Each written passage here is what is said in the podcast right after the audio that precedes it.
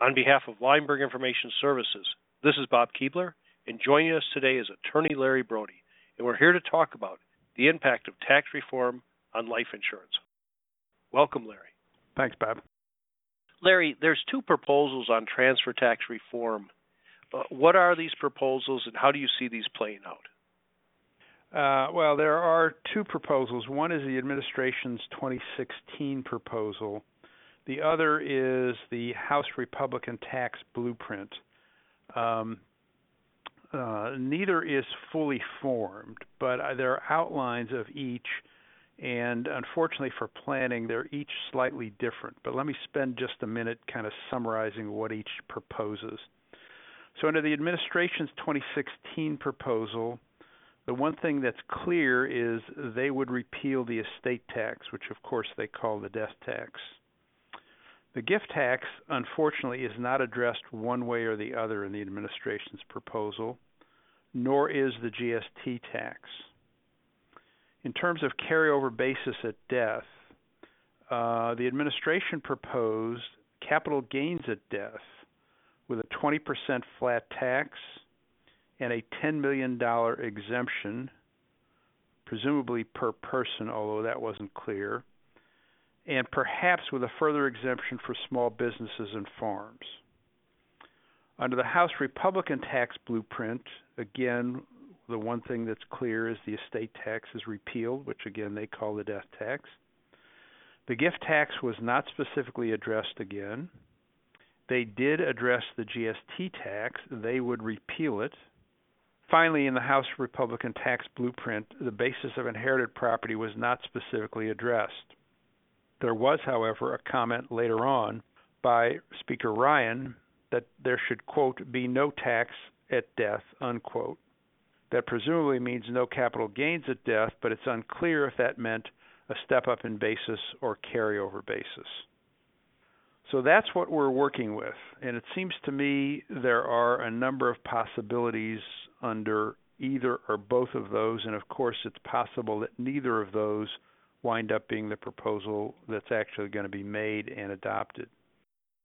So the first one is what do we what are the possibilities with regard to the gift tax? One is it's repealed and the other is it's retained as it was under the Bush tax cuts. Similarly for the GST tax, taking these two together, either it's repealed or it's retained, or there's a third possibility and that is it's retained with a zero tax rate as it was under the Bush tax cuts. The possibilities with respect to the basis of inherited properties are capital gains at death, capital gains at death with no exemption, capital gains at death with a $10 million or some other exemption, full carryover basis with an exemption as, as in the Bush tax cuts, full carryover basis with no exemption, and full step up at death. So, how do we combine those to think about planning for insurance?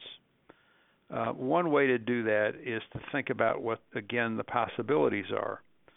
First possibility, in my view, is the estate tax, gift tax, and GST tax are repealed, and there's full basis step up at death.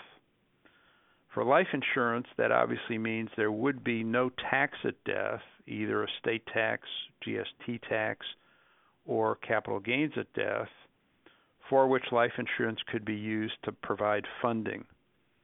But it seems to me it also means that if there's any risk that the estate tax comes back at some point, either because all of this is done under reconciliation and that means it has to sunset at the end of 10 years, or there's just full repeal with no sunset, but people are concerned about the estate tax coming back in another administration with no gift tax and no GST tax, we could fully fund any kind of trust, including a life insurance trust, with any amount of insurance with no transfer taxes and have it grandfathered from the transfer taxes if, as, and when they came back.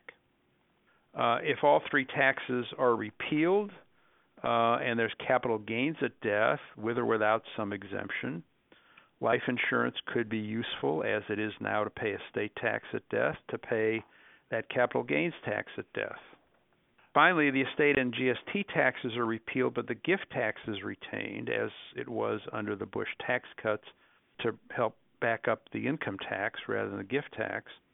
Uh, there again, if there's concern that the taxes may come back at some time, uh, we're going to need to think about how to get life insurance out of uh, the insured's estate, and uh, that may mean doing something like premium financing or split dollar to reduce or eliminate the gift tax of funding the trust. Uh, and again, um, if there is a repeal of the estate and GST taxes but retention of the gift taxes, we will need insurance to the extent uh, clients are interested in and willing to transfer assets to irrevocable trust to again to get grandfathering if the taxes come back. Uh, because the way we do that are loans, sales to grantor trusts, grats, irrevocable charitable trusts, uh, all of which take time to work and all of which probably use insurance now uh, in case the settlor dies in the early years before there's a chance for any of those kinds of transactions to work.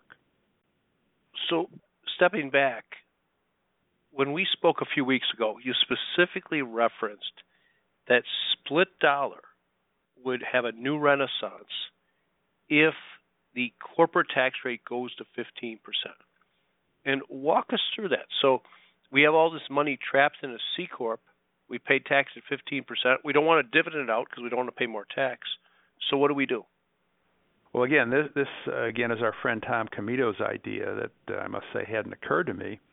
Uh, but if we do get corporate tax reform, including presumably um, pass-through entities uh, tax reform, where we get a 15% entity tax, but we have a higher, perhaps 25% individual tax, split dollar, both economic benefit and especially loan regime, become much more attractive um, because uh, with either you get no deduction at the corporate level for employer employee uh, split dollar.